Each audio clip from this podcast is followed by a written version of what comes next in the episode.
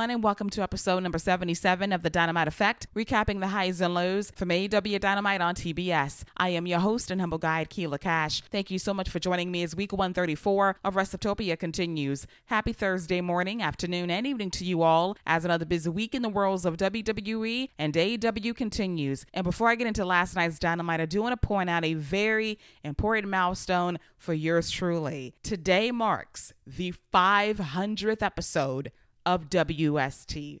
This is a huge moment for the show. I want to thank everyone for every download and for every listen for the last two and a half years. I greatly appreciate it. The year to year growth has been remarkable, and I truly love doing this four times a week, covering all things Monday Night Raw, NXT 2.0, AEW Dynamite from last night, and of course, Friday Night SmackDown alongside a little bit of Rampage on the side as well. So, I'm very humble by this moment to do 500 shows in nearly three years. And I thank you for your support on social media, both publicly and privately, that I'm a part of your day via your morning commute, your evening rush, your nightcap, your lunch hour, whatever it is. Thank you for pressing play and giving me a shot. It truly means a lot. So, enough about me and the show. Let's move on to the main event AEW Dynamite going down live from the Charleston Coliseum in Charleston, West Virginia. And we kick things off with current reigning defending AEW World Champion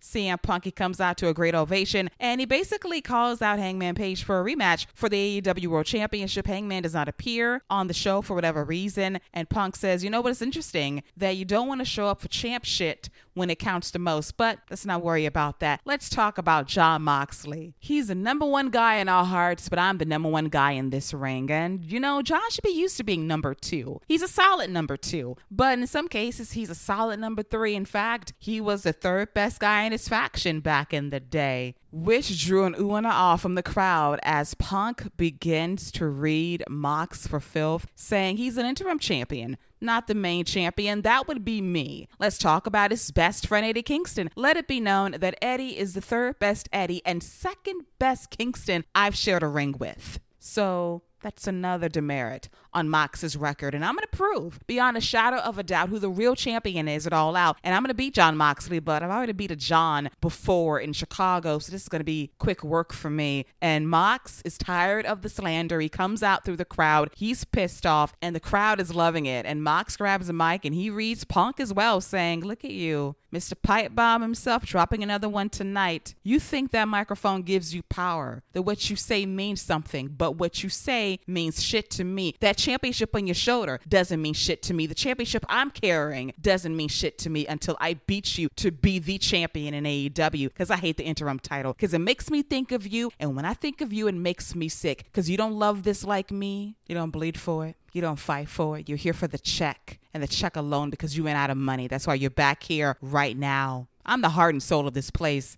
And Punk retorts, You're the heart and soul. I'm the dollar and the cent. So let's settle this at all out. And Mox wants to do it tonight. And Punk says, you know what? It's tempting, but if I touched you, you might bleed from your forehead easily, which you tend to do a lot during your matches. And this leads to a brawl that pops the crowd. They're fighting, they're scrapping. Security tries to break things up, and they are fighting from the top rope on the outside. It is a hell of a scrap as we wrap up the opening segment of Dynamite. I thought that Punk and Moxley were absolutely exceptional, and both guys had points. And I go back to a classic Roman Reigns promo from nearly two years ago when he told you, McIntyre, you are a solid number two. When I can't make the appearances of the pay per views, they call you because I'm that top guy and you're just a solid number two in command. And Mox is a solid number two in CM Punk's eyes. That you're never going to be me because I'm the top draw. I am the guy that makes things go up and you're a placeholder when I'm unavailable. And Mox is like, no, no, no, no, no. I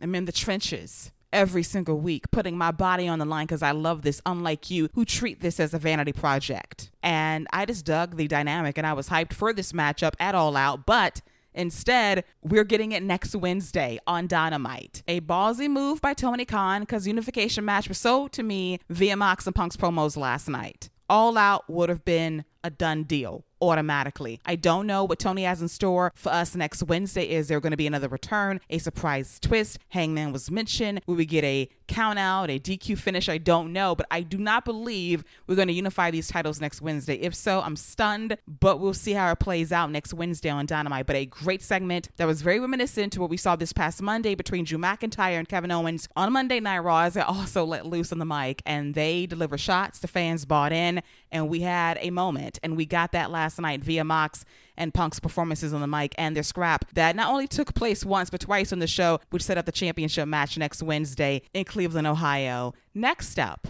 is Daniel Garcia versus Bryan Danielson in a two out of three falls match. We got Chris Jericho on commentary, and this match was stellar. Danielson and Garcia have great chemistry, and the story of this match was Garcia trying to outdo his hero. He respects Danielson a lot, but he is not above beating down his idols in order to get ahead in this business. And he wants to be the world's greatest technical sports entertainer. And Danielson Vittorious was saying that you're actually a great technical wrestler. And we got that last night via this match, which was so damn good. The first fall might have been my favorite as we had a chop exchange, forearm strikes in the middle of the ring. We had some great grappling and ground and pound from both guys. And we have Garcia countering a Frankensteiner into a cradle for two. But the highlight was Danielson going for a triangle and he's trying to lock it in. Garcia powers through, lifts him up into a power driver, and locks in a hammerlock dragon sleeper on Danielson. And Danielson passes out again. And Garcia scores the first fall. And Danielson's got 10 seconds to get back up on his feet. If not, Garcia wins the match outright. But the American Dragon's able to barely get up, and Garcia goes in for the kill by delivering chops and strikes in the corner as we go to commercial break. We come back, and Danielson is cut open by a DDT on the concrete floor. Garcia goes back to the Dragon Sleeper, but Danielson rolls him up for a cradle to tie up the match. One, to one. Garcia goes after Danielson again, but Danielson is going to put Garcia in the tree of woe and some Yes kicks in the corner before dropping Garcia with the avalanche release, German suplex followed by a top rope missile dropkick, which was pretty damn sweet. Danielson keeps up the attack on the outside, and he's going to pull Garcia into the ring post to go back and forth for a bit when Garcia makes it back into the ring. He has been busted open in the forehead as well. And we come back and we have Garcia and Danielson locking fingers and delivering dueling forearm strikes, which is pretty pretty damn sick, but eventually Garcia is going to drop Danielson with the Busaiku knee for a very close near fall. Danielson recovers and he is going to stump Garcia's head in, but Garcia turns the tables and kicks Bryan's head in at one point as well before going for a power driver that backfires, but he goes for some more strikes on the ground. Danielson is going to counter into the LeBell Lock and he lays in elbow strikes to truly apply that hold with full strength and crank. Garcia passes out and the referee calls for the bell as Bryan Danielson wins the two out of three falls match two to one. And after the match is over, Garcia reaches out to Danielson in a great moment. And Garcia is earning the respect of Danielson and the crowd. And they go to shake hands. When Jericho attacks Bryan Danielson from behind, Garcia gets in Jericho's face to stop the attack. And Jericho tells Garcia, Be careful. Is this what you really want? And Jericho walks away, and Garcia is conflicted as the fans chant, You're a wrestler. Clap, clap, clap. You're a wrestler. And I get the sense that one day, very soon, Garcia is going to defect from the Jericho Appreciation Society and join the Blackpool Combat Club as God intended from day one. But I loved the storytelling of this match. Garcia is a true star on the rise. If you asked me that a year ago, I would have said no because he gave me nothing in terms of personality. But I see it now. He's a great talker, very compelling to watch in the ring, and he's got personality for days. And he would benefit greatly for being a part of the Blackpool Combat Club in due time. He will make that decision possibly at all out because I get the feeling it's going to be Jericho versus Danielson one on one. It should be a very good match. And Garcia will then make the decision to defect from the JAS and join the Blackpool Combat Club at long last. And I would love to see any combination of Garcia, Danielson, Yuta, Claudio, and Mox teaming up in trios matches, tag team matches. Any variation works for me because Garcia is truly one of the future pillars of AEW based on his body body of work this year. Next up was supposed to be some kind of segment involving Tony Nese and Mark Sterling, but Moxley jumps both men and he wants a piece of CM Punk. Forget the pay per view. Let's do it tonight. Punk comes out. We have another brawl, which sets up the match on Wednesday And do I expect a clean finish? I do not know. It's very ballsy to have a unification match on free television prior to your pay per view, unless you got a bigger match on tap for All Out. We'll see. With a couple of shows to go, as we are running out of time to fill out this pay per view card. Next up is the Gunn Club. Austin and Colten Gunn versus the Varsity Blondes. And this is a lightning quick match with Colten hitting Colt 45 on Griff Garrison for the win. After the match is over, Billy Gunn is proud of his sons, realizing tough love works after all. They go in for a hug, but Stokely Hathaway comes out because he's been trying to recruit the Gunn Club recently, and this leads to a betrayal courtesy of Colten and Austin Gunn as they flip on their father. They beat him down. The acclaimed come out to make the save, and Anthony Bowens tells Billy Gunn to scissor me, daddy, and he scissors him.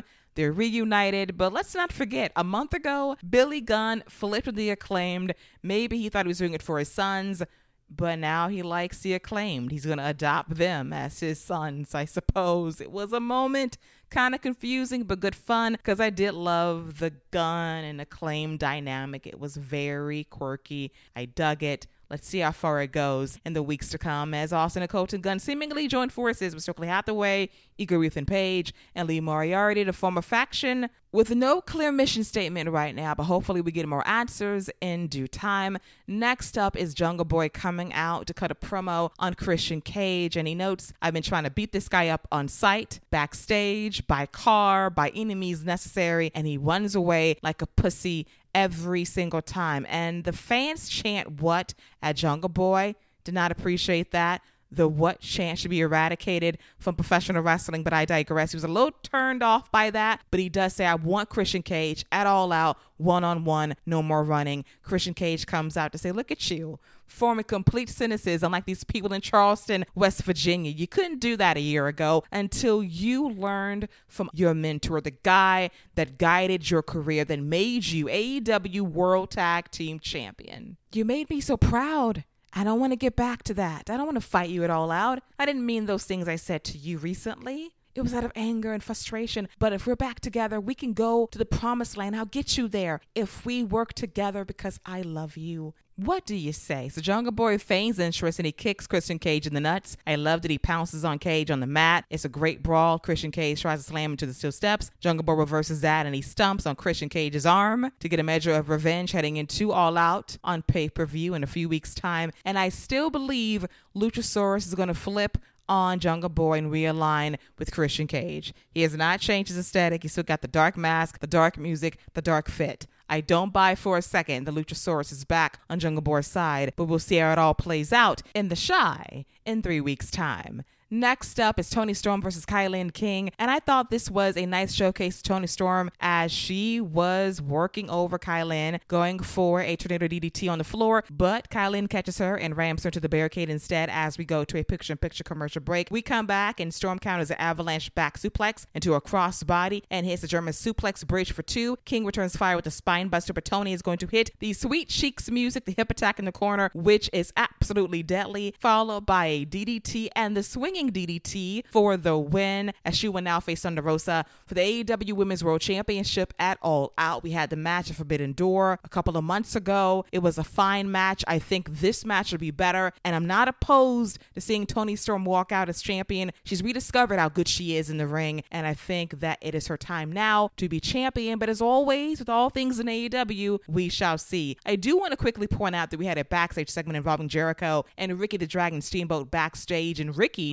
notes that Garcia would be better off with Danielson as his mentor over Jericho. Jericho still resents Ricky the Dragon Steamboat dating back to their WrestleMania moment back in 2009 and a stellar backlash match the following month, which blew my mind. So he still got beef with the Dragon. He walks away, and Angelo Parker makes a mistake by touching the dragon, and Ricky the Dragon Steamboat responds by punching Angelo in the gut and he scurries away like a scalded dog. And I love that cameo for Ricky as he was the special timekeeper for the opening match involving Danielson versus Garcia, two out of three falls, and the main event involving Andrade Idolo, Dragon Lee, and Rush versus the Young Bucks and a mystery partner in a first round matchup of the AEW Trios Championship Tournament. And that third man is the returning Kenny Omega after 277 days away from in ring action. And he gets a great ovation from the crowd. He is accompanied to the ring by Michael Nakazawa and Don Callis, unfortunately. And Callis is on commentary. I don't care for him that much, but it's great to see Kenny Omega back, and he's wearing a special compression shirt because he's still healing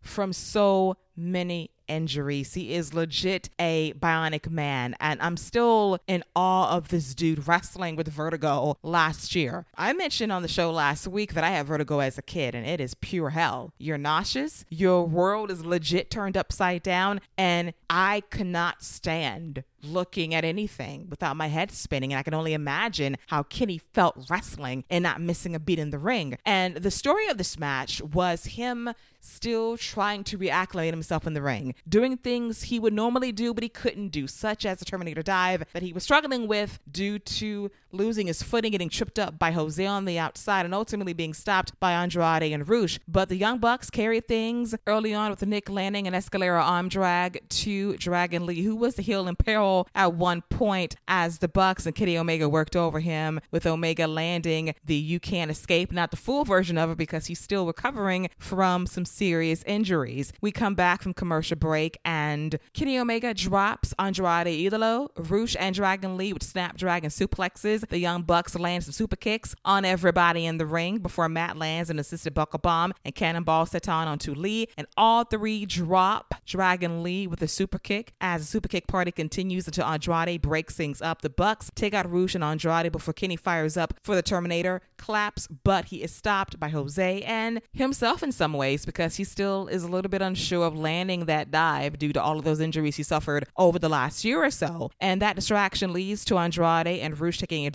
by getting Kenny out of the ring. They place him on top of the barricade. In fact, they move the barricade up, and the crowd is like, okay, what the hell is going on here? And Dragon Lee delivers an absolute lightning fast tope to Kenny Omega as both men sail over the barricade and on the floor into the front row. Absolutely spectacular spot. Dragon Lee is becoming the MVP of this match as he lands a Rana to Nick Jackson on the floor. Andrade lands that double moonsault to Kenny Omega for a near fall, and he lands the hammerlock DDT on Kenny as well, which is broken up by Matt and Rush who bump into the cover. And Kenny fires up, lands a V trigger, not once but twice, to Dragon Lee, and he struggles for a bit with the one winged angel, but lands it for the victory as the Bucks hold back on Andrade and Rush. And after the match is over, Kenny Omega shows great respect and love to Dragon Lee. It was a great moment. And they leave the ring, and Andrade and Rush celebrate with Dragon Lee until Rush flips on his brother and Andrade lands a DDT on Dragon Lee. His mask flies off. Kenny Omega and the Bucks are shocked by this. They try to make the save as Dynamite abruptly goes off the air with Gerald running through the card as quickly as possible for Rampage and Dynamite next week. And that was a cliffhanger. And Tony Khan did tease we would get those post Dynamite highlights on Rampage this Friday on TNT a really strong matchup. Kenny Omega is a very fascinating wrestler to follow. He is compelling to watch. He's very interesting to listen to when he's doing interviews because he takes his craft very seriously and he's a great storyteller. And the story of this match was him trying to refamiliarize himself in the ring, being very tentative in certain moments. Everything wasn't perfect or smooth, and I like that. He's a great seller, and I am looking forward to Kenny trying to make his way back to being the best bout machine, the god of pro wrestling, one of the best champions in AEW history that gave us banger after banger despite all of the injuries he was going through. And hopefully, a healthy Kenny Omega can deliver just as much in the months to come as he works his way through his comeback in real time. It's not going to be easy. It's going to be rusty in spots, but he's going to give us a show nonetheless. And he's not a good guy or a bad guy. He's just somebody that's going out there putting on a show for the people. And if they love it, they do. If not, they'll boo accordingly. But he's still going to give the people what they want because he's a good guy deep down, despite the heel persona creeping through as a Terminator and cleaner every now and then. And with that, this wraps up a very good episode of Dynamite, highlighted by the Mox and Punk exchange on the mic, the couple of brawls that ensued leading up to a stunning unification match for the AEW World Championship next Wednesday on Dynamite. Do I expect a clean finish once again? I do not know, but all eyes will be on Mox and Punk in Cleveland, Ohio. As the road to All Out continues, and I'm a little concerned because we are nearly two weeks out from this show, and we don't have anything to show for it hardly in terms of the marquee match, the main event, which is in flux right now, due to the unification match next week. And when you have theme shows like Fyter Fest, Fight for the Fallen, Quake by the Lake, these are your foundation building shows for your biggest pay per view of the year, which broke a record last year, courtesy of Punk, Adam Cole, Bryan Danielson, among others. You want to make this the biggest show you can possibly do. You don't want to throw your card together with a week to spare, and there's no crescendo, there's no peak for this card. That needs to happen next week. You got Dynamite and Rampage to go, and you should finalize things in Chicago over the next week or two. That's what I'm looking for right now. I can understand injuries can push things back a bit, but there's always a plan B executed when need be if the waiting game does not work. I don't like the fact that we're playing around with this card with two weeks to spare. And I know people will say it's going to work out fine, but I'm all about building anticipation. Make me excited. The name value is sold on me, but make me hyped as a fan to make me say, damn, this card is great from top to bottom. Because All Out 2021 is goaded. It will never be touched, but Full Gear last year came pretty damn close. So it's not impossible to deliver a card that is comparable with the greatest show you ever produced. It just takes a bit more care and time. And I know it's a crunch with Forbidden Door. Then you have all these specials tied in and a Ring of Honor pay per view in between. I get it. But this is your centerpiece. This is your marquee show that's going to drive storylines for the rest of the year. And it should not be half put together with two weeks to spare. Half the car should be ready to go, and it should be locked in no later than Rampage next Friday. But we'll see as we try to tie up those loose ends. And on that note, this wraps up episode number 77 of The Dynamite Effect, recapping the highs and lows from AEW Dynamite on TBS. I hope you enjoyed it. As always, you can follow me on social media at Lady Wrestling X on Twitter and on Instagram at Wrestleptopia. They can find me tweeting and gramming about these podcast shows the drop on the semi-daily recapping Monday Night Raw, NXT 2.0, AEW Dynamite, Friday Night SmackDown on Fox, and AEW Rampage on TNT. You know what to do, so Wrestleptopia and follow me on Apple Podcasts, Amazon Music, Audible, Google Podcasts, Buzzsprout, iHeartRadio, Stitcher Radio, TuneIn plus Amazon Alexa, and Spotify. I'll be back Saturday morning with episode number 47 of the SmackDown Wind Down slash AEW Rampage Late Night Rager. Until then, enjoy your Thursday and your Friday. Stay safe out there and don't forget to wash those hands. See you later, boys and girls. Take care.